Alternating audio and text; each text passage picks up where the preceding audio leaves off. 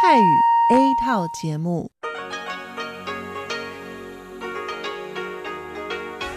ที่นี่สถานีวิทยุเรดิโอไต้หวันอินเตอร์เนชันแนล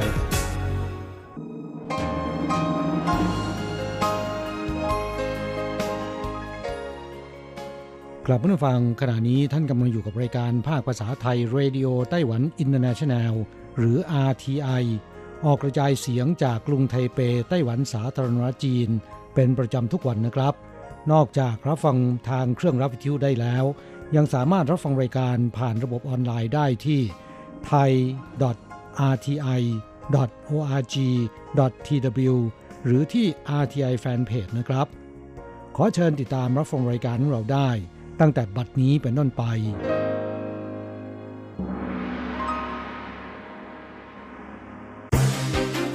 ลำดับแรก ขอเชิญติดตามรับฟัง ข่าวประจำวัน สวัสดีครับ คุณผู้ฟังที่เคารพ วันนี้วันอาทิตย์ที่ 23 สิงหาคม พุทธศักราช 2563 ขอเชิญพบกับการรายงาน สรุปข่าวเด่นในรอบสัปดาห์ที่ผ่านมา โดยผม แสงชัย กิตติภูมิวง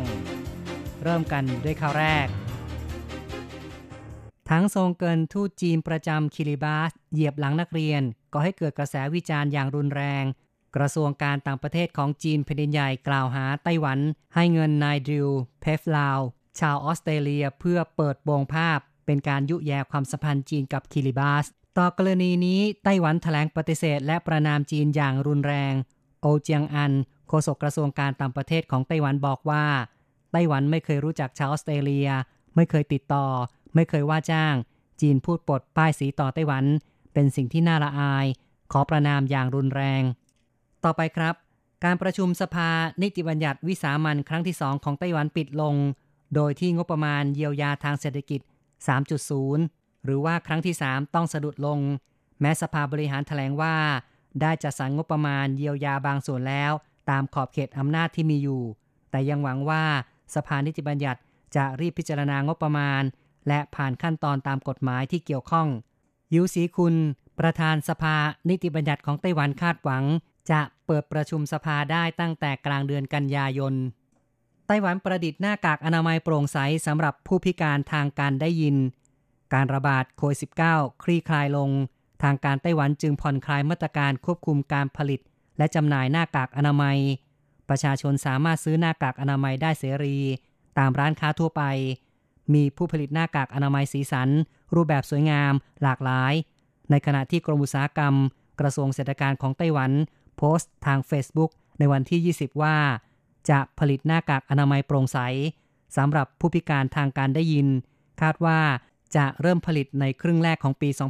2021 หลังจากสมาคมผู้พิการทางการได้ยิน ได้สะท้อนปัญหา กระทรวงเศรษฐการจึงได้ทำการวิจัย ร่วมกับสถาบันสิงทอ และผู้ประกอบการในไต้หวัน พัฒนาหน้ากากอนามัยโปร่งใส ที่ป้องกันละอองในอากาศได้ แม้ในขณะปิดจมูก ก็เห็นการขยับของปากได้ ทีมหน้ากากอนามัยของไต้หวันทำการผลิตหน้ากากตัวอย่างเสร็จแล้ว ในเดือนกรกฎาคม และได้เชิญเด็กพิการทางการได้ยินมาร่วมทดลองใช้ประชุมหารือกัน ปรับปรุงขนาดให้เหมาะสมกับใบหน้า เพื่อการเริ่มผลิตวางตลาด ต่อไปเป็นเรื่องเกี่ยวกับเทคโนโลยีการกู้ภัย เมื่อเกิดอัคคีภัย ใช้โดรนถ่ายภาพค้นหาจุดความร้อน จะทำให้นักกู้ภัย เห็นขอบเขต ทิศทางไฟลุกลามได้อย่างชัดเจน ใช้ตามหาผู้เกิดอุบัติเหตุหรือหลงทางบนภูเขาได้ด้วย ประหยัดกำลังคนและเวลาสำนักบรรเทาภัย นครไทยนั้น จัดตั้งศูนย์ฝึกฝนการบังคับโดรนด้วยระบบจำลอง ฝึกฝนนักกู้ภัย บังคับโดรนยกระดับให้มีความเชี่ยวชาญ ผ่านการอบรมขั้นสูง มีจำนวน 25 คนแล้ว การใช้โดรนเป็นอุปกรณ์ช่วยเหลือในการกู้ภัยทำให้ประหยัดกำลังคน ประหยัดเวลา ประสิทธิภาพสูง ไต้หวันมุ่งสู่การกู้ภัยด้วยเทคโนโลยี ไต้หวันพัฒนาหุ่นยนต์อัจฉริยะผลสำเร็จน่าพอใจ ข้อมูลสหพันธ์หุ่นยนต์นานาชาติ หรือว่า IFR ชี้ว่า ในภาวะการระบาดโควิด -19 กิจการต่างๆ พากันทบทวน การประเมินความเสี่ยง บริหารห่วงโซ่การผลิต มีการนำหุ่นยนต์มาใช้ในกิจการมากขึ้น เพื่อช่วยฟื้นฟูการผลิต พัฒนาระบบหุ่นยนต์อัตโนมัติ หูจูเซิงผู้อำนวยการสำนักวิจัยระบบเครื่องกลและเครื่องกลไฟฟ้า ของสถาบันวิจัย เทคโนโลยีอุตสาหกรรมของไต้หวัน หรือว่าอิทรีบอกว่า ยุคผ่านพ้นการระบาดโควิด -19 ผู้ประกอบการมีแนวโน้ม กระจายฐานการผลิตออกไปหลายแห่ง มุ่งสู่การผลิตอัจฉริยะ การผลิตอัตโนมัติ ลดการพึ่งพากำลังคน ปรับตัวตอบสนองตามความต้องการลูกค้าแต่ละราย เพื่อรับมือกับพ่วงการผลิตที่ก่อตัวขึ้นใหม่ จะเน้นการผลิตรูปแบบหลากหลายในปริมาณน้อย และแก้ปัญหาขาดแคลนแรงงาน มีแนวโน้มการวิจัยพัฒนาข้ามแขนง ประสานเครื่องจักร ICT และไฟฟ้าอิเล็กทรอนิกส์ พัฒนาเทคโนโลยีหุ่นยนต์อัจฉริยะอเนกประสงค์ หุ่นยนต์ประสานกับ AI เป็นต้น นายกรัฐมนตรีซูจินชางของไต้หวันกล่าวในการประชุมสภาบริหารวันที่ 20 ว่า ปีหน้า เป็นปีการท่องเที่ยวด้วยจักรยาน ดังนั้นขอให้กระทรวงคมนาคม บูรณาการข้อมูล ปรับปรุงซ่อมแซมทางจักรยาน จัดสิ่งอำนวยความสะดวกตามจุดแวะพัก รวมทั้งการเชื่อมต่อเส้นทางเครือข่ายจักรยาน บนแพลตฟอร์ม ให้มีประสิทธิภาพดีขึ้น เพื่อให้ไต้หวันเป็นอาณาจักรแห่งการท่องเที่ยวด้วยจักรยาน ที่สวยงามที่สุดในโลก สัปดาห์หน้านายมิลอสวิลซิทิลประธานวุฒิสภาของสาธารณรัฐเช็ก จะนำคณะจำนวน 90 คนเดินทางมาเยือนไต้หวัน หลายฝ่ายจับตามองวิธีการหรือมาตรการป้องกันโรคระบาด โอเจียงอันโฆษกกระทรวงการต่างประเทศแถลงว่า ได้ประสานความร่วมมือกับศูนย์บัญชาการควบคุมโรคอย่างใกล้ชิด พิจารณาจากจำนวนคน เวลาพนักอาศัย ความยืดหยุ่นของตารางกำหนดการต่างๆ ตัดสินใจ ผู้มาเยือนครั้งนี้ต้องผ่านการตรวจหาเชื้อโควิดจำนวน 3 ครั้ง ครั้งแรกก่อนออกเดินทางไม่เกิน 3 วัน ผลตรวจเป็นลบจึงจะขึ้นเครื่องได้ ครั้งที่ 2 เมื่อเดินทางมาถึงไต้หวัน ครั้งที่ 3 คือระหว่างการเยือนไต้หวัน สรุปข่าวเด่นประจำสัปดาห์ข่าวต่อไป Microsoft ไต้หวันเข้าร่วมโครงการ Internet of Things ระยะที่ 1 ของกระทรวงเศรษฐการ ตั้งแต่ปี 2017 ช่วยพัฒนาผู้ประกอบการ ในช่วง 2 ปีที่ผ่านมา สร้างผลผลิต 3,640 ล้านเหรียญไต้หวันสำหรับปีนี้มีการพัฒนาโครงการเฟสที่ 2 เปิดศูนย์ Internet of Things สนับสนุนการวิจัยพัฒนา 5G บวก AIoT อบรมบ่มเพาะบุคลากร ให้คำแนะนำแก่ผู้ประกอบการ พัฒนาภาคการผลิตของไต้หวันให้รุดหน้ามากขึ้นเขาต่อไปนะครับ กระทรวงกลาโหมของไต้หวันสหรัฐจีนยอมรับในวันที่ 19 ว่า เรือรบลำหนึ่งของสหรัฐ แล่นผ่านช่องแคบไต้หวัน โดยแล่นจากเหนือไปใต้ ถือเป็นปฏิบัติการเดินเรือในช่องแคบตามปกติ ซึ่งกองทัพไต้หวันติดตามความเคลื่อนไหวอย่างใกล้ชิด กองเรือรบ U.S. Pacific Fleet ของสหรัฐเผยแพร่ภาพถ่ายดังกล่าวทาง Facebook ซึ่งไม่เคยดำเนินการมาก่อน รวมทั้งบรรยายว่า เรือรบของสหรัฐแล่นผ่านช่องแคบไต้หวันเมื่อ 18 สิงหาคม เป็นการสนับสนุนเสถียรภาพและความปลอดภัยในภูมิภาคอินโดแปซิฟิก TSMC ซื้อพลังงานสะอาดล็อตแรก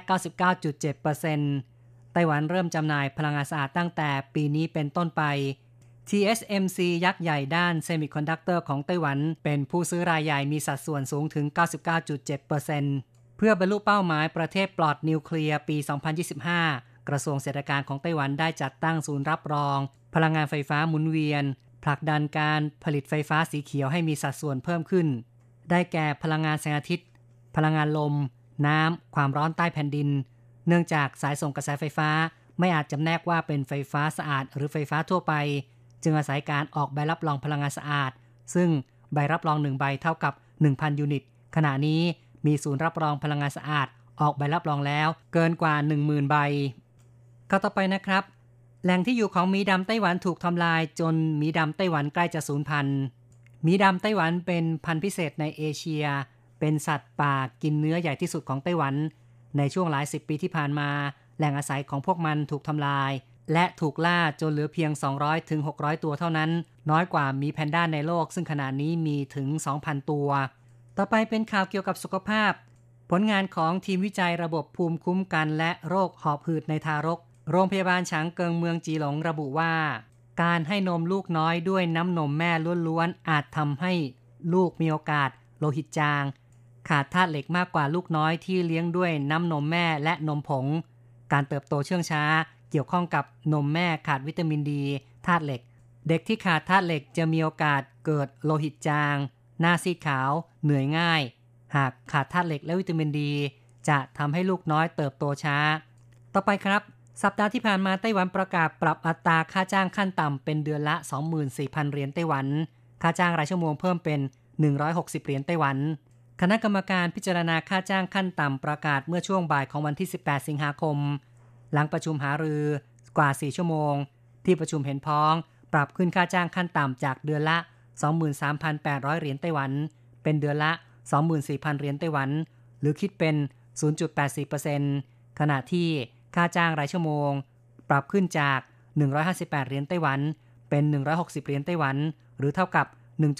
1.26%นับว่าเป็นการปรับอัตราเพิ่มขึ้นต่ำสุด ตั้งแต่รัฐบาลประธานาธิบดีไช่หวน ขึ้นบริหารประเทศตั้งแต่ปี 2016 เข้าต่อไปครับ ประธานาธิบดีไช่หวนของไต้หวันสารจีนได้ถแถลงในวันที่ 18 รัฐบาลผลักดันนโยบายมุ่งใต้ เพื่อเสริมสร้างศักยภาพแข่งขันในเวทีโลก หลังการแพร่ระบาดโควิด -19 คลี่คลายลง ไต้หวันกับประเทศเป้าหมาย นโยบายมุ่งใต้ใหม่ จะเพิ่มการติดต่อแลกเปลี่ยน ยกระดับกระชับความสัมพันธ์ระหว่างกันแน่นแฟ้นมากขึ้น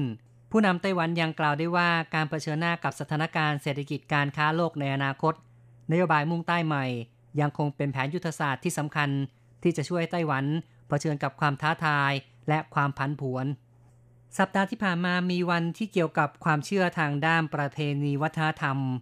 วันที่ 19 สิงหาคมตรงกับวันที่ 1 เดือน 7 ตามปฏิทินจันทรคติของจีน ซึ่งเป็นวันแรกของเดือนผี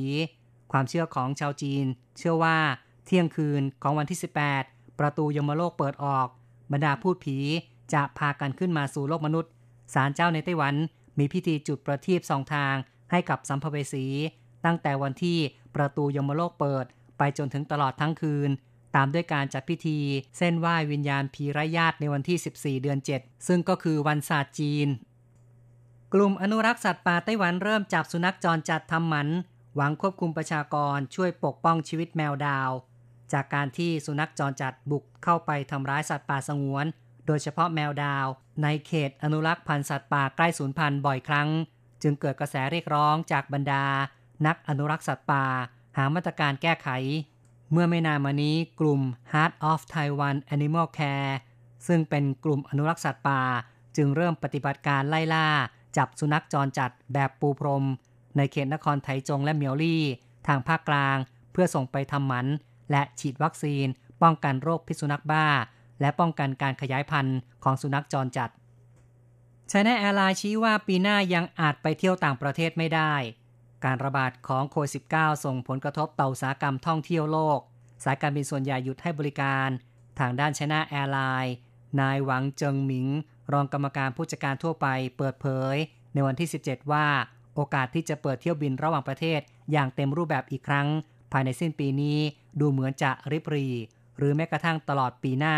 การเดินทางท่องเที่ยวต่างประเทศคงไม่สดใส ชาวไต้หวันทุก 4 คนเป็นโรคความดันโลหิตสูง 1 คน กรมสุขภาพประชาชนกระทรวงสาธารณสุขและสวัสดิการของไต้หวันระบุว่า ประชากรวัยผู้ใหญ่ 4 คน มี 1 คนเป็นโรคความดันโลหิตสูง วิธีการรักษาจะต้องให้ผู้ป่วยกินยา แต่ผู้ป่วยมักไม่ใส่ใจกินยาตามแพทย์สั่ง จึงควบคุมโรคได้ไม่ถึง 5%ไปรษณีย์ไต้หวันจับมือกับร้านสะดวกซื้อ7 e เ e ่ e อและ High Life บริการส่งไปรษณีย์ท่ามกลางการระบาดโควิด -19 ธุรกิจในครัวเรือนจึงบูมมากขึ้น ผู้บริโภคต่างใช้ชีวิตในบ้าน ความต้องการ content บันเทิง และธุรกิจอีคอมเมิร์ซจึงขยายตัวอย่างมาก ยุคการค้าปลีกออนไลน์เป็นเทรนด์ที่กำลังมาแรง ในวันที่ 17 สิงหาคม ร้านสะดวกซื้อ7 e เ e ่ e อ และ High Life ของไต้หวันจับมือกับจงหวาโพสต์ ซึ่งเป็นหน่วยงานรัฐวิสาหกิจ เปิดตัวส่งไปรษณีย์ผ่านร้านสะดวกซื้อ เพื่อประชาชนสามารถส่งพัสดุไปรษณีย์ได้ตลอด 24 ชั่วโมง จากปกติประชาชนต้องเดินทางไปใช้บริการ ณที่ทำการไปรษณีย์อีกข่าวหนึ่งนะครับ เครือข่ายโทรคมนาคม 3 ยักษ์ใหญ่ในไต้หวันให้บริการ 5G ผ่านมา 1 เดือน ผู้บริโภคบางส่วนรู้สึกว่าสัญญาณ 4G ช้าลง คณะกรรมการกิจการโทรคมนาคมแห่งชาติของไต้หวัน หรือว่า NCC เปิดเผยว่า เดือนมิถุนายน แม่ขายโทรศัพท์มือถือในไต้หวันถูกร้องเรียนว่า สัญญาณ 4G ช้าลง สาเหตุหลักเกิดจากการเปลี่ยนผ่านจากระบบ 4G ไปสู่ 5G ทำให้สถานีบางส่วนต้องหยุดให้บริการ สรุปข่าวเด่นประจำสัปดาห์จบลงแล้วครับ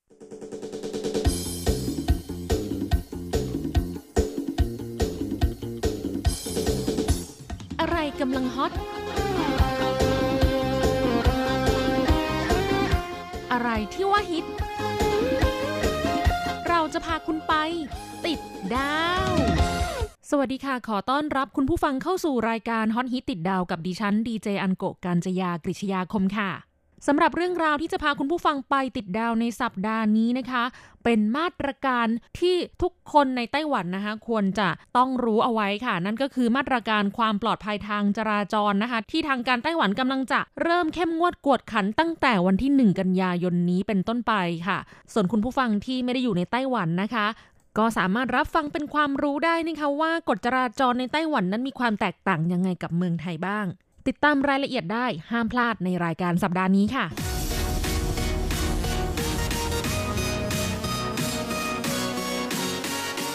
ในไต้หวันบริเวณทางแยกเป็นจุดที่การจราจรหนานแน่นที่สุดค่ะ และเกิดอุบัติเหตุรถชนทุกรูปแบบได้ง่ายมาก จากสถิติปีที่ผ่านมานะคะ ในไต้หวันเกิดอุบัติเหตุทางจราจรที่บริเวณทางแยกมากที่สุดประมาณร้อยละ 60 ค่ะ กระทรวงคมนาคมไต้หวันสาธารณรัฐจีน เล็งเห็นถึงความสำคัญของการบังคับใช้กฎหมายอย่างเข้มงวดนะคะ ดังนั้นจึงประกาศมาตรการเพิ่มความปลอดภัยทางจราจร ซึ่งจะเริ่มเข้มงวดกวดขันตั้งแต่วันที่ 1 กันยายนนี้เป็นต้นไป เป็นระยะเวลา 1 เดือนนะคะเพื่อที่จะลดการเกิดอุบัติเหตุ และสร้างวินัยในการจราจรที่จะต้องหยุดบริเวณทางแยก เช่นรถยนต์และรถจักรยานยนต์ที่ไม่หยุดให้คนเดินเท้า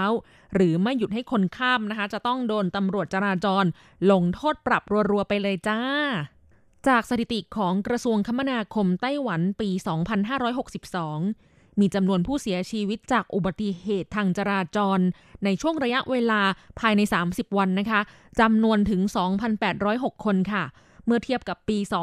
2561 เพิ่มขึ้น 85 คน อัตราเพิ่มขึ้น 3.1%ค่ะสำหรับปีนี้นะคะ ปี 2563 ตั้งแต่เดือนมกราคมถึงพฤษภาคม มีผู้เสียชีวิต 1,221 คน เทียบกับช่วงเวลาเดียวกันปีก่อนหน้าเพิ่มขึ้น 47 คนค่ะ โดยอุบัติเหตุส่วนใหญ่ร้อยละ 60 เกิดขึ้นที่บริเวณทางแยกมากที่สุด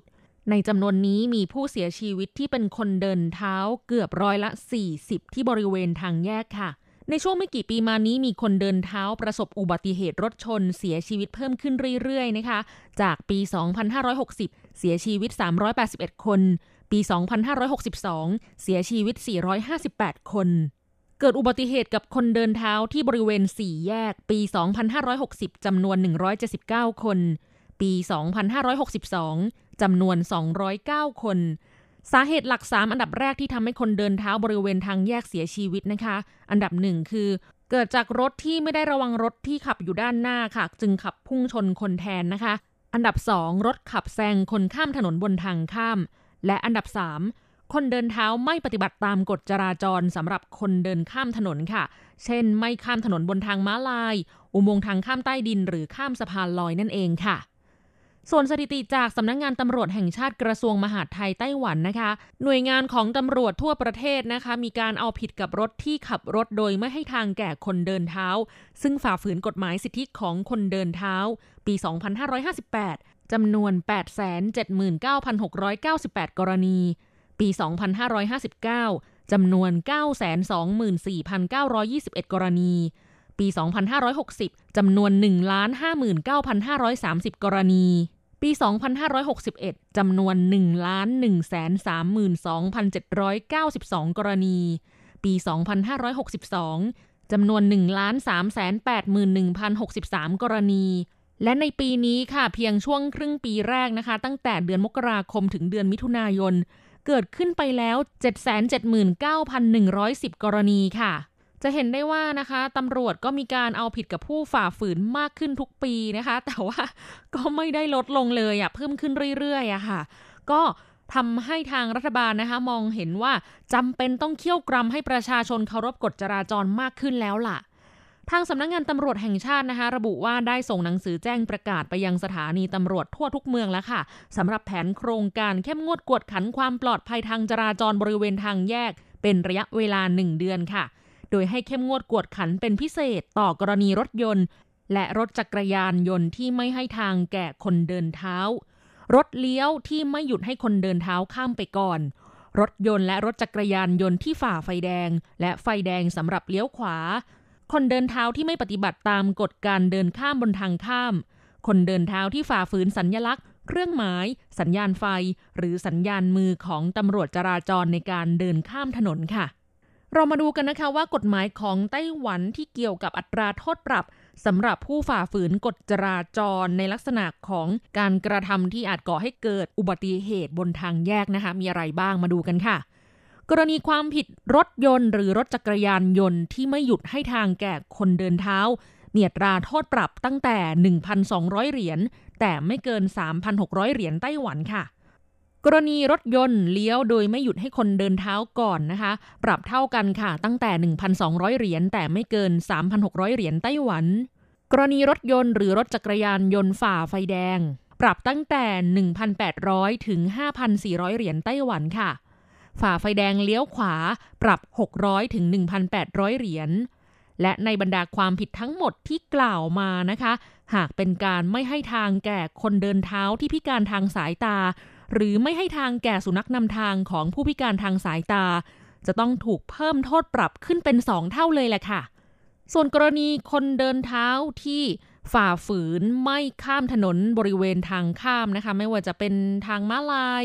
อุโมงค์ใต้ดินหรือสะพานลอยนะคะ ก็จะถูกลงโทษปรับ 300 เหรียญไต้หวัน และถ้าหากว่าเป็นกรณีที่เป็นเหตุให้ผู้อื่นได้รับบาดเจ็บหรือเสียชีวิตนะคะ จะต้องรับผิดตามกฎหมายอาญาด้วยล่ะค่ะ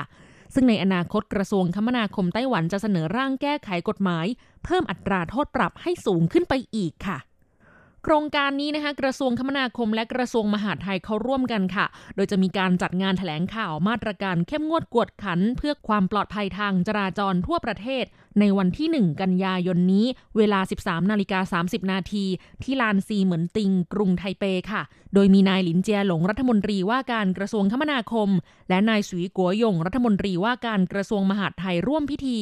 เพื่อเป็นการเน้นย้ำถึงนโยบายของรัฐบาลที่ต้องการปกป้องความปลอดภัยของคนเดินเท้า และลดอุบัติเหตุบนทางแยกค่ะ สรุปหลักการในการเข้มงวดกวดขันการจราจรของสำนักงงานตำรวจแห่งชาติไต้หวันนะคะ ที่จะดำเนินการลงโทษปรับนั้นมีดังต่อไปนี้ค่ะ 1. ทางแยกที่ไม่มีตำรวจจราจรให้สัญญาณมือ รถยนต์ที่ขับตรงทางข้ามนะคะ โดยไม่เว้นระยะห่างจากคนเดินเท้า 1 ช่วงคันรถหรือประมาณ 3 เมตรนะคะ แล้วก็ขับเข้ามาบนทางข้าม จะถูกลงโทษปรับค่ะ 2. ทางแยกที่มีตำรวจจราจรให้สัญญาณมือนะคะ ผู้ฝ่าฝืน ผู้ที่ฝ่าฝืนไม่ปฏิบัติตามสัญญาณมือจะถูกลงโทษปรับค่ะ 3. ยึดหลักการตำรวจจราจรต้องสกัดให้คนขับรถหยุด หยุดหยุดโดยไม่มีอะไรกั้นนะคะ คือตำรวจเนี่ยแหละค่ะ สั่งให้หยุด แล้วก็แจ้งออกใบสั่งลงโทษปรับค่ะ แต่ถ้าไม่สามารถสกัดให้รถหยุด หรือว่าเป็นการยากที่จะหยุดรถได้นะคะ ก็ให้ส่งใบปรับไปที่บ้านของเจ้าของรถนั้นแทนค่ะและนี่ก็คือกฎจราจรของไต้หวันนะคะ ที่กำลังจะเข้มงวดกวดขันเป็นพิเศษในช่วง 1 เดือนข้างหน้านี้นะคะ ก็อีกไม่กี่วันแล้วนะคะก็จะหมดเดือนสิงหาคมแล้ว ถือว่าเป็นการทดลองเข้มงวดดู 1 เดือนนะคะ ดูว่าอุบัติเหตุเนี่ยจะลดลงหรือเปล่า อันโกก็ลองไปหาข้อมูลเกี่ยวกับกฎจราจรและอัตราโทษปรับของประเทศไทยเรานะคะมาเปรียบเทียบให้คุณผู้ฟังได้รับทราบข้อมูลกัน ที่เมืองไทยนะคะฝ่าไฟแดงจะถูกปรับไม่เกิน 1,000 บาทค่ะ ในกรณีที่มีการเฉียวชนคนจนบาดเจ็บหรือตายนะคะ คนขับรถมีโทษตามประมวลกฎหมายอาญามาตรา 300 ค่ะ กระทำโดยประมาทเป็นเหตุให้ผู้อื่นได้รับอันตรายสาหัส โทษจำคุกไม่เกิน 3 ปี ปรับไม่เกิน 6,000 บาท หรือทั้งจำทั้งปรับ ถ้าหากว่าทำให้ผู้อื่นตายเลยล่ะ ก็ลงโทษตามประมวลกฎหมายอาญามาตรา 291 ค่ะ กระทำโดยประมาทเป็นเหตุให้ผู้อื่นเสียชีวิต ระวังโทษจำคุกไม่เกิน 10 ปี และปรับไม่เกิน 20,000 บาทค่ะถ้าหากเป็นการชนคนข้ามทางม้าลาย โดยไม่หยุดให้คนข้ามนะคะ มีโทษปรับ 1,000 บาทเพิ่มขึ้นมาด้วยค่ะ นอกเหนือจากโทษอื่น ๆ ตามการพิจารณาของศาลแล้วนะคะ ผู้เสียหายก็ยังสามารถฟ้องเรียกค่าเสียหายเพิ่มเติมฐานละเมิดเป็นคดีแพ่งได้ค่ะในเรื่องของสัญญาณไฟข้ามถนนในเขตชุมชนที่คู่มากับทางม้าลายนะคะ ถ้าหากว่าฝ่าสัญญาณไฟจราจรนะคะ ก็จะมีโทษตามพระราชบัญญัติจราจรทางบก มีความผิดฐานฝ่าฝืนขับรถฝ่าสัญญาณไฟจราจร มีโทษปรับตั้งแต่ 400 ถึง 1,000 บาทค่ะ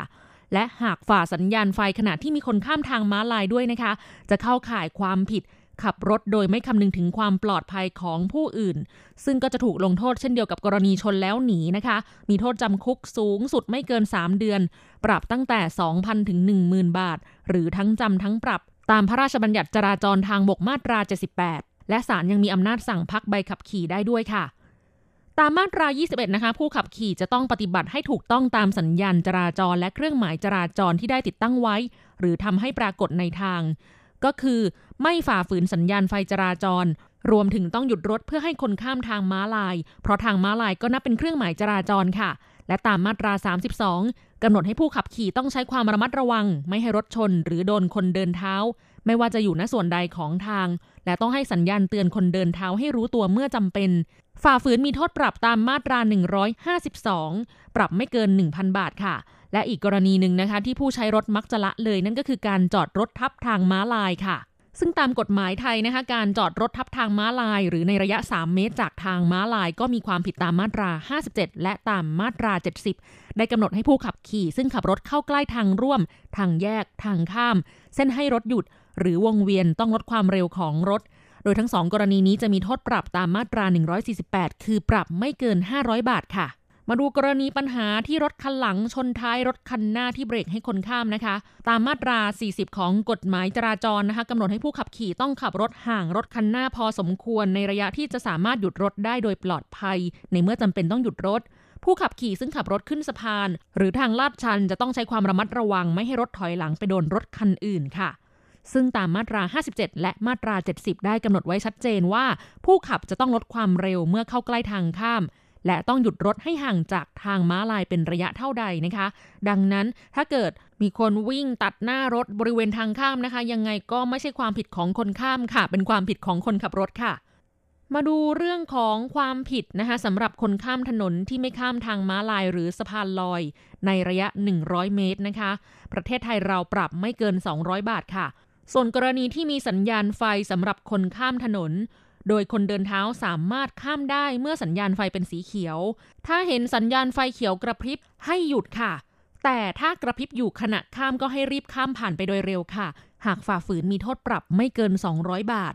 และถ้าเป็นคนเดินเท้าที่ต้องการข้ามถนน ในขณะที่มีตำรวจ แสดงสัญญาณจราจรให้นะคะ ไม่ว่าจะเป็นสัญญาณมือสัญญาณแขน หรือสัญญาณนกหวีดนะคะ ก็ต้องปฏิบัติตามสัญญาณจราจรนั้น หากฝ่าฝืนไม่ปฏิบัติตาม ก็จะมีโทษปรับไม่เกิน 500 บาทค่ะสรุปโดยภาพรวมนะคะ ถ้าเปรียบเทียบเรื่องของกฎหมายจราจรไต้หวันกับไทยนะคะ ก็มีความคล้ายคลึงกันนะคะ แต่ในส่วนของโทษปรับในไต้หวันก็จะมีโทษที่สูงกว่าเมืองไทย ส่วนใหญ่ก็เสียเงินกันหลักพันเลยทีเดียวนะคะ เพราะฉะนั้นเนี่ยพยายามอย่าไปฝ่าฝืนนะคะ อยู่ดีๆ ต้องมาเสียเงินให้กับค่าปรับ เพราะความประมาทเลินเล่อของเราเองเนี่ยนะคะ หรือไม่ปฏิบัติตามกฎจราจร คือรู้ว่ามีกฎอะแต่ก็ยังอยากจะฝ่าฝืนนะคะ แบบด้วยความใจร้อนอะไรอย่างเงี้ยนะคะ ก็ต้องใช้สติให้มากๆค่ะ เพราะมันไม่ใช่แค่เรื่องเงินในกระเป๋าสตางค์ที่จะถูกนำออกไปใช้จ่ายโดยในเหตุที่ไม่สมควรนะคะ ยังเป็นเรื่องของความปลอดภัย ซึ่งอันนี้เป็นสิ่งที่สำคัญอย่างยิ่งนะคะ นอกจากเป็นความปลอดภัยของตัวเองแล้วเนี่ยควรจะมีจิตสำนึกต่อส่วนรวมด้วยนะคะ เพราะทุกท่านก็คงจะเห็นข่าวอยู่บ่อยๆนะคะ ที่ฝ่ายหนึ่งเนี่ยขับรถมาปฏิบัติตามกฎระมัดระวังดีนะคะ แต่ว่า อืม ใครที่ไหนก็ไม่รู้ว่าอยู่ดีๆก็มาเฉียวมาชนนะคะ จนเป็นเหตุให้เกิดความเสียหาย ไม่ว่าจะได้รับบาดเจ็บนะคะ บางทีสาหัส หรือจนถึงขั้นเสียชีวิต เป็นเหตุเศร้าสลดที่ไม่อยากให้เกิดขึ้นเลยค่ะ ก็เป็นห่วงทุกๆท่านนะคะ ใช้รถใช้ถนนอย่างระมัดระวังนะคะ รวมถึงคนเดินเท้าที่ต้องเดินข้ามถนนด้วยมองซ้ายมองขวาให้ดีก่อนนะคะ อย่าเอาตัวเองไปเสี่ยงกับรถบางคันน่ะที่เราก็ไม่รู้ใจว่า อืมตกลงอยากจะหยุดให้เราหรือเปล่านะคะ ถ้าเป็นตัวอันโกะนะคะ ส่วนใหญ่ก็จะชะลอไว้ก่อนค่ะ คือ ถึงแม้ว่าเราจะเดินบนทางข้ามก็ตาม แต่ว่าเราต้องให้ชัวร์ว่าเขาจะหยุดให้เราแน่ๆนะคะ ถึงจะเดินข้ามไป ไม่เสี่ยงแน่นอนค่ะสำหรับวันนี้นะคะ เวลาหมดลงแล้วค่ะ พบกันใหม่สัปดาห์หน้านะคะ ขอให้คุณผู้ฟังมีความสุขสนุกสนานและสดใส ปลอดภัยจากอุบัติเหตุบนท้องถนนทุกท่านนะคะ สวัสดีค่ะ ข่าวสดสดเรื่องรถเรื่องราเห็นกับตาจำได้จำได้ รถโดยสารมันวิ่งผ่านโคราช คนขับประมาทคงขับเร็วเกินไป รถบัสวิ่งหอสามล้อตัดหน้า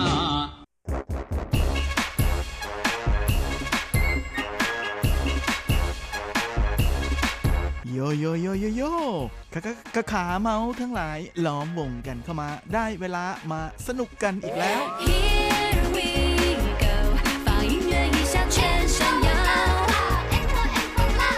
กับเพลงเพราะๆและข่าวที่เขาคุยกันลั่นสนั่นเมือง โดยทีรักยางและบันเทิง .com 扭扭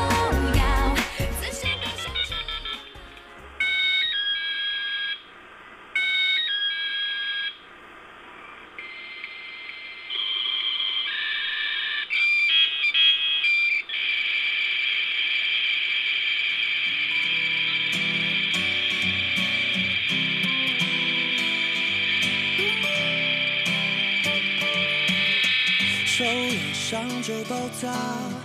累了也不停下，世界越要我投降，就越理直气壮，就算有点害怕，也不放弃抵抗，地心引力越嚣张，我越用力飞翔，再受伤又怎样？下一次结的痂。不会落在同个地方。心中的大太阳，汗水都能蒸发。我住在自己的战场，我要用尽全力奔向前方，没人能阻挡。其实人生很长，几次失败能拿我怎样？这是我的选择，我的梦想没标准解答，只要有你陪伴，再多困难，这是我的 second try。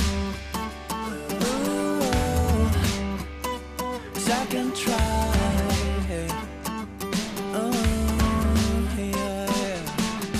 还好有你懂我心里的小宇宙，世界越要我退缩，我越努力追求。朋友不必啰嗦，一首歌就足够，和你一起疯狂过，谁还在乎结果？再受伤又怎样？下一次结的痂不会落在同个地方。心中的大太阳，汗水都能蒸发。我住在自己的战场，我要用尽全力奔向前方，没人能阻挡。其实人生很长，失败能拿我怎样？这是我的选择，我的梦想没标准解答，只要有你陪伴，再多困难，这是我的 second try。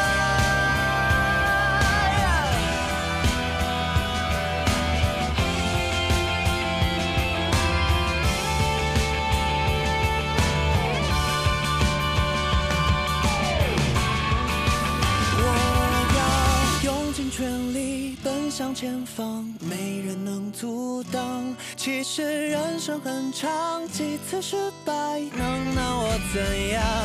这是我的选择，我的梦想没标准解答。只要有你陪伴，再多困难，这是我的 second try。Second try。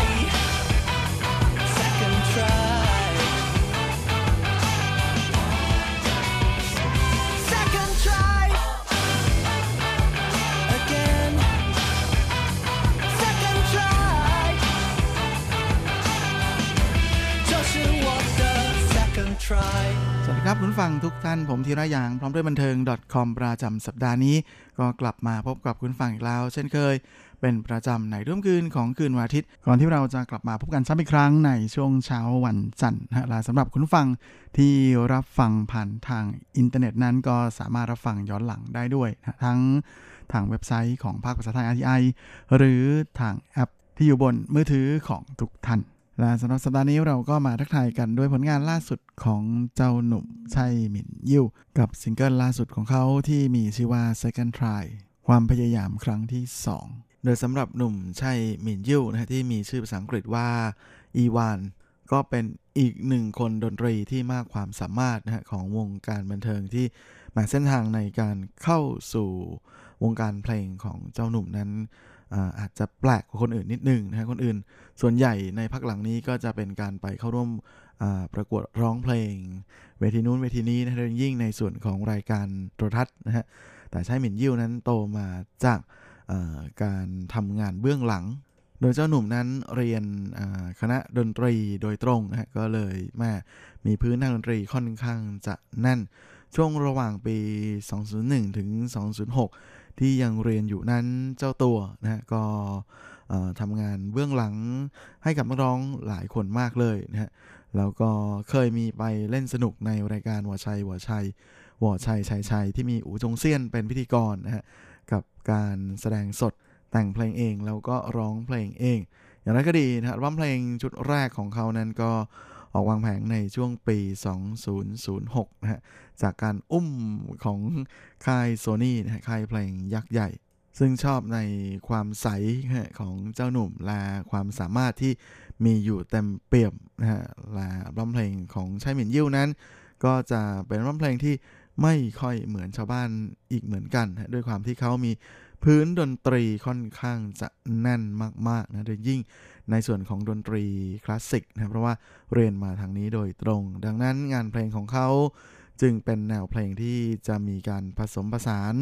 ในส่วนของดนตรีแนวคลาสสิกเข้ากับดนตรีแนวป๊อปจากนั้นเขาก็มีผลงานออกมาโดยเฉลี่ยนะฮะปีละชุด จนถึงปี 2010 ที่เจ้าหนุ่มนะฮะก็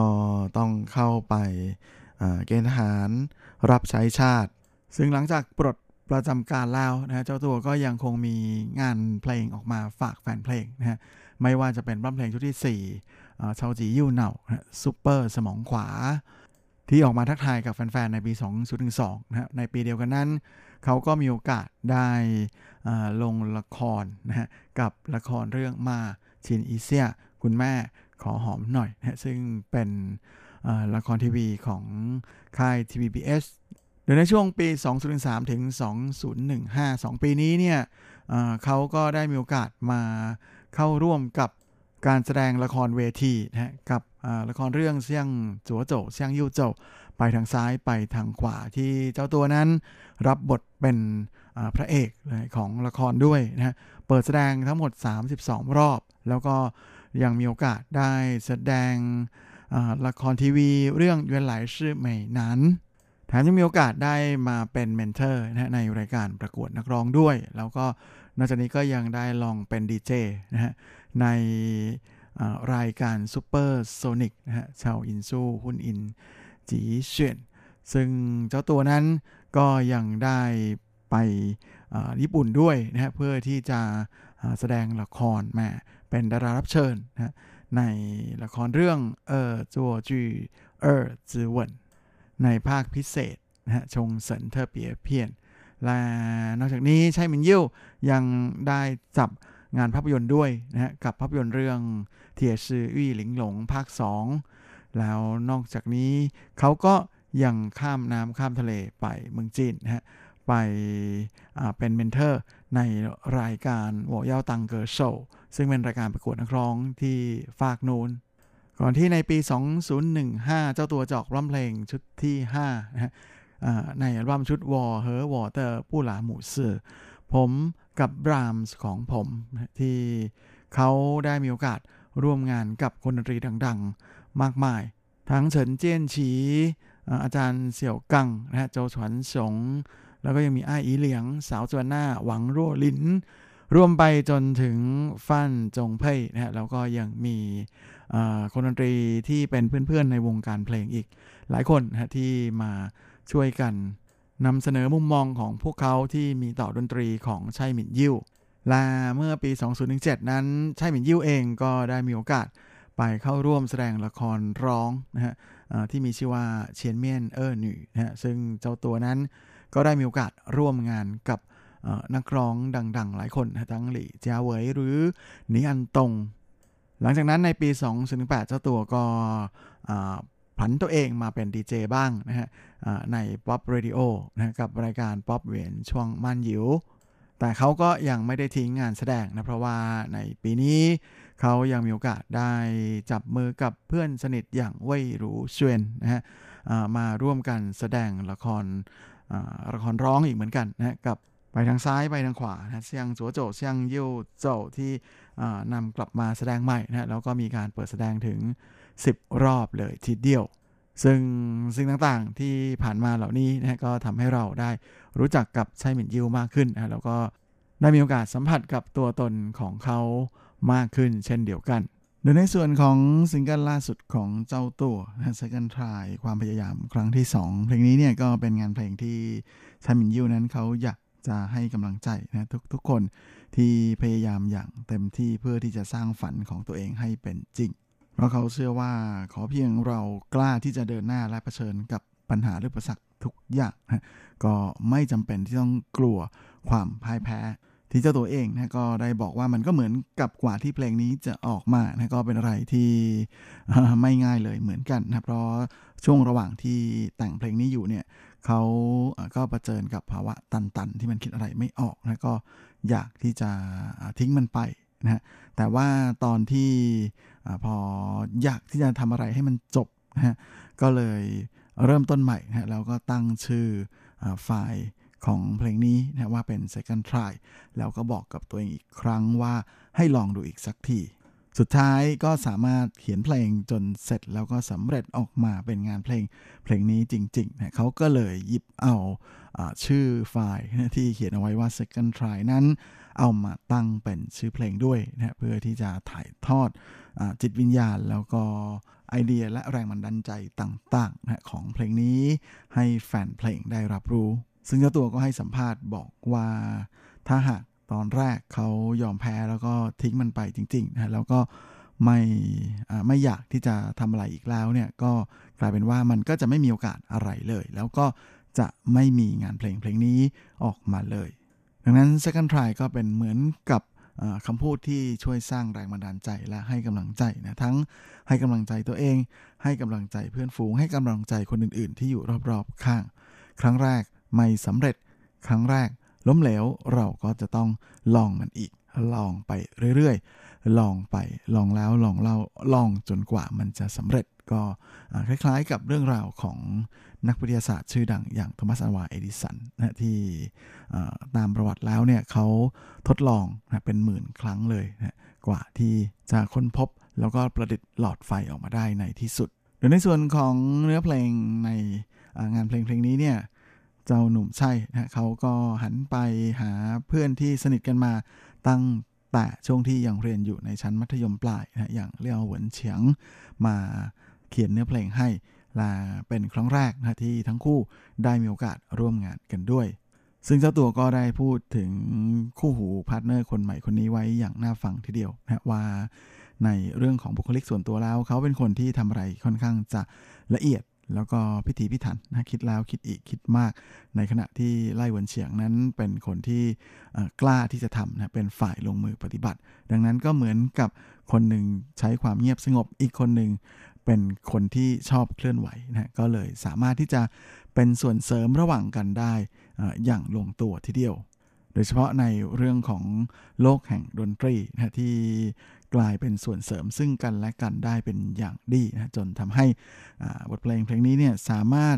สำเร็จเสร็จสมบูรณ์ได้ภายในเวลาไม่นาน โดยเล่วันเฉียงเองก็ได้ใส่เสียงของกีตาร์นะที่เป็นเครื่องดนตรีที่เขาถนัดเอาไว้เป็นเสียงพื้นนะก่อนที่จะเพิ่มเบส แล้วก็เสียงดนตรีอีกหลาย ๆ เสียงมาเป็นการมามิกซ์เข้าไปนะเพื่อที่จะรวมเรียบเรียงเสียงประสาน และแน่นอนเมื่อนำมาผสมผสานเข้ากับเสียงร้องของชายหมินยิวที่ออกในแนวนุ่มลึกนะฮะแบบซอฟเนี่ยก็เลยทำให้กลายเป็นอะไรที่เราสามารถที่จะฟังเสียงเพลง ฟังเพลงเพลงนี้แล้วนะก็นึกย้อนไปถึงบรรยากาศในสมัยที่ยังเรียนอยู่ในระดับชั้นมัธยมกันเลยพร้อมกันนี้ชายมินยูเองเขาก็บอกนะว่าเขาก็มีโอกาสได้นึกถึง แล้วก็ ฉุกคิดถึงเรื่องราวของนักบาสคนดังของไต้หวันนะฮะหยิวอ้ายเจ๋อที่ได้ MVP นะฮะเป็นผู้เล่นยอดเยี่ยมของลีกบาสเกตบอลไต้หวันอย่าง HBL ด้วยนะฮะโดยหนุ่มยิวที่มาจากอิหร่านคนนี้เนี่ยก็ถือได้ว่าเป็นเด็กหนุ่มที่เติบโตมาในชุมชนของชนเผ่าพื้นเมือง นะก่อนที่เส้นทางสายนักบาสของเขาก็ไม่ได้ราบรื่นอะไรนะฮะต้องนั่งเป็นตัวสำรองอยู่เป็นเวลาถึง 2 ปีกว่าๆนะฮะก่อนที่จะประสบกับปัญหาได้รับบาดเจ็บนะฮะและนอกจากนี้จากการที่เขาได้รับความสนับสนุนอย่างเต็มที่จาก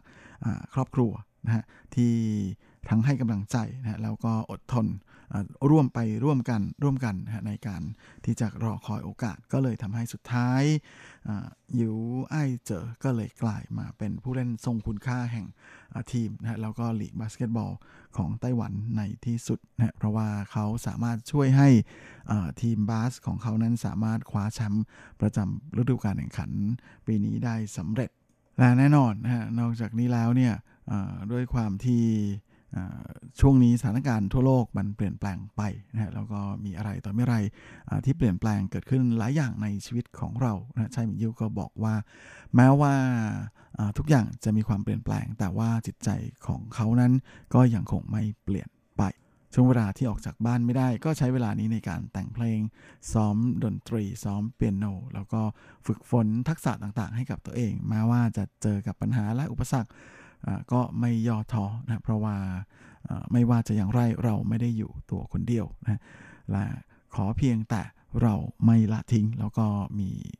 จิตใจมีพลังกายพลังใจที่จะมุ่งหน้าฟันฝ่าเดินไปเรื่อย ๆ และไม่หยุดยัง้ง ก็สามารถที่จะบอกตัวเองได้อยู่เสมอว่า แม้ว่าจะต้องเจอกับภาวะที่เลวร้ายในที่สุด แต่ขอเพียงเราไม่ยอมแพ้และกัดฟันสู้ แล้วก็สุดท้าย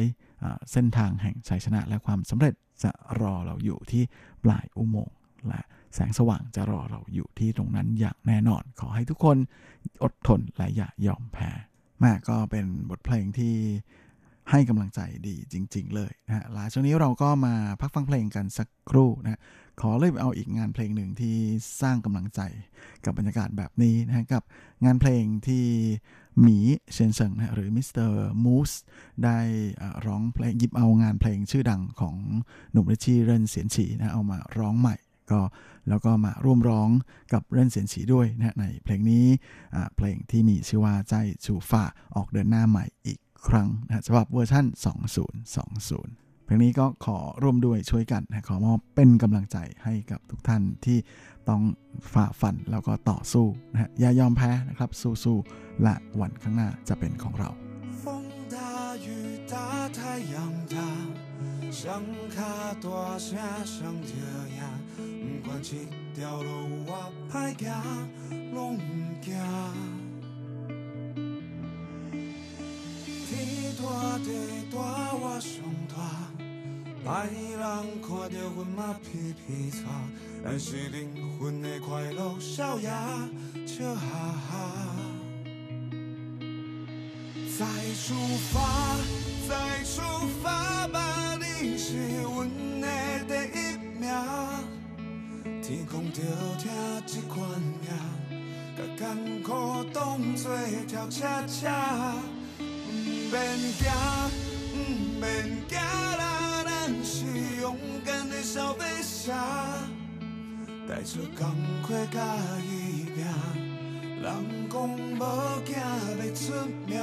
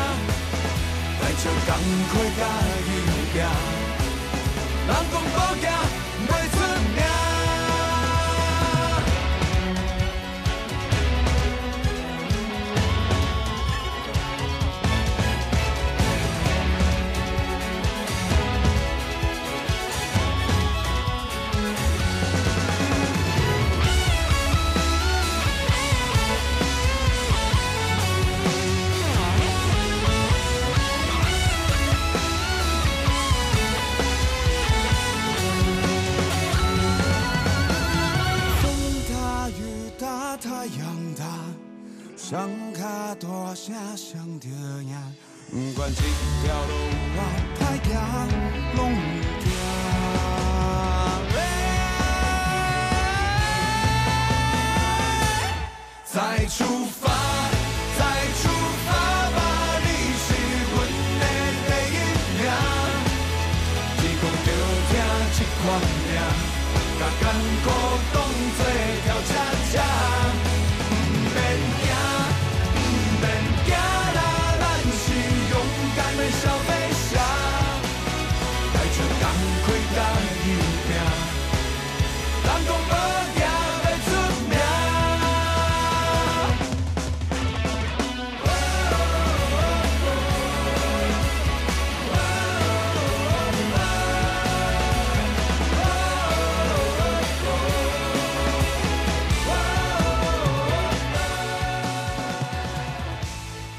และนี่ก็คือ再出发 ออกเดินหน้าอีกครั้งนะฮะฉบับเวอร์ชัน 2020 ผลงานของอหมีเชนเชิงนะหรือมิสเตอร์มูส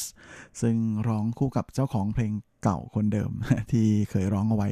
ตั้งแต่สมัยก่อนนานมาแล้วนะฮะอย่างหนุ่ม Richie เรินเสียนฉีก็หวังว่าคงจะสามารถร่วมด้วยช่วยให้กำลังใจกับทุกท่านได้ด้วยเช่นกันนะครับแต่ช่วงนี้เราก็มาเข้าสู่ ครึ่งท้ายของรายการวันนี้กันกับข่าวคราวความเคลื่อนไหวที่น่าสนใจในบันเทิงในช่วงของซุปซิปดอทคอม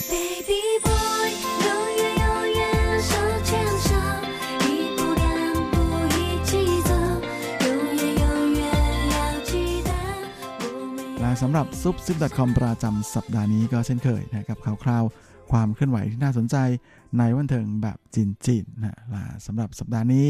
เราก็มาเริ่มเมาส์กันที่ข่าวคราวของคอนเสิร์ตใหญ่นะฮะในช่วงสุดสัปดาห์ที่ผ่านมาก็คือ超犀利趴 11นะฮะซึ่งถือเป็นรายการคอนเสิร์ตที่เหล่าศิลปินนะมารวมตัวกันแสดงนะฮะก็ถือเป็นอะไรที่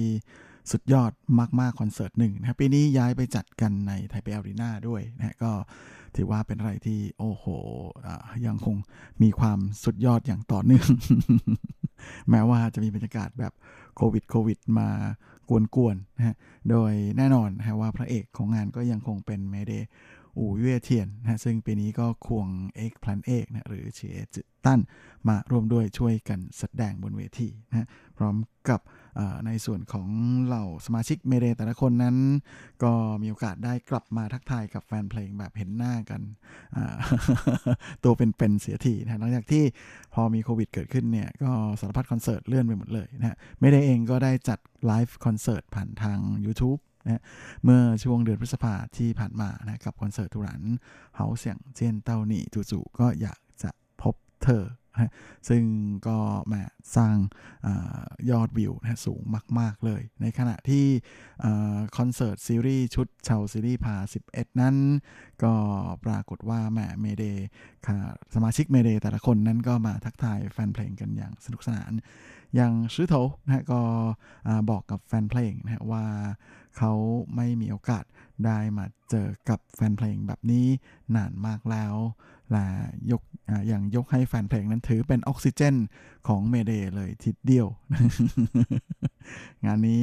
เล่นเอาหลายคนแซวเลยทีเดียวนะฮะว่าจะมาสูดออกซิเจนกัน ตรงนี้เลยหรืออย่างไรอะไรประมาณอย่างนั้นนะฮะ แล้วก็นอกจากนี้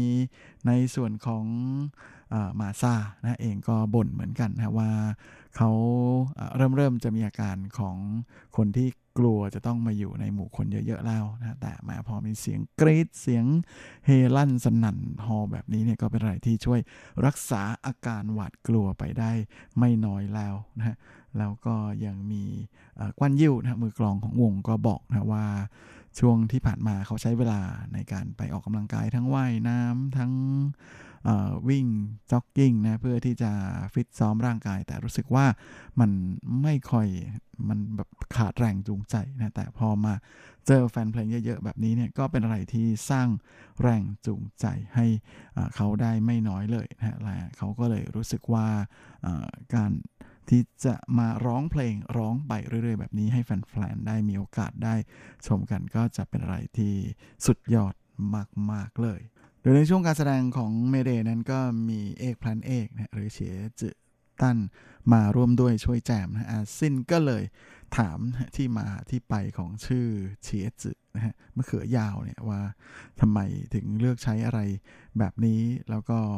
ชื่อมะเขือยาวในภาษาอังกฤษคือเอกพลันเอกนะฮะก็เป็นอะไรที่แบบแหมเอ้ยไม่ใช่เอกพลันนะฮะคือเฉียจือนะฮะคือ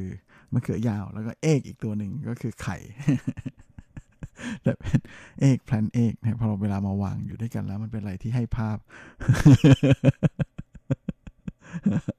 ออกในแนวสามแง่สองง่ามไม่น้อยเลยอาซินก็เลยชมนะว่าแหมเป็นชื่อวงที่ตั้งได้สมดุลมากๆนะฮะไข่มะเขือยาวและไข่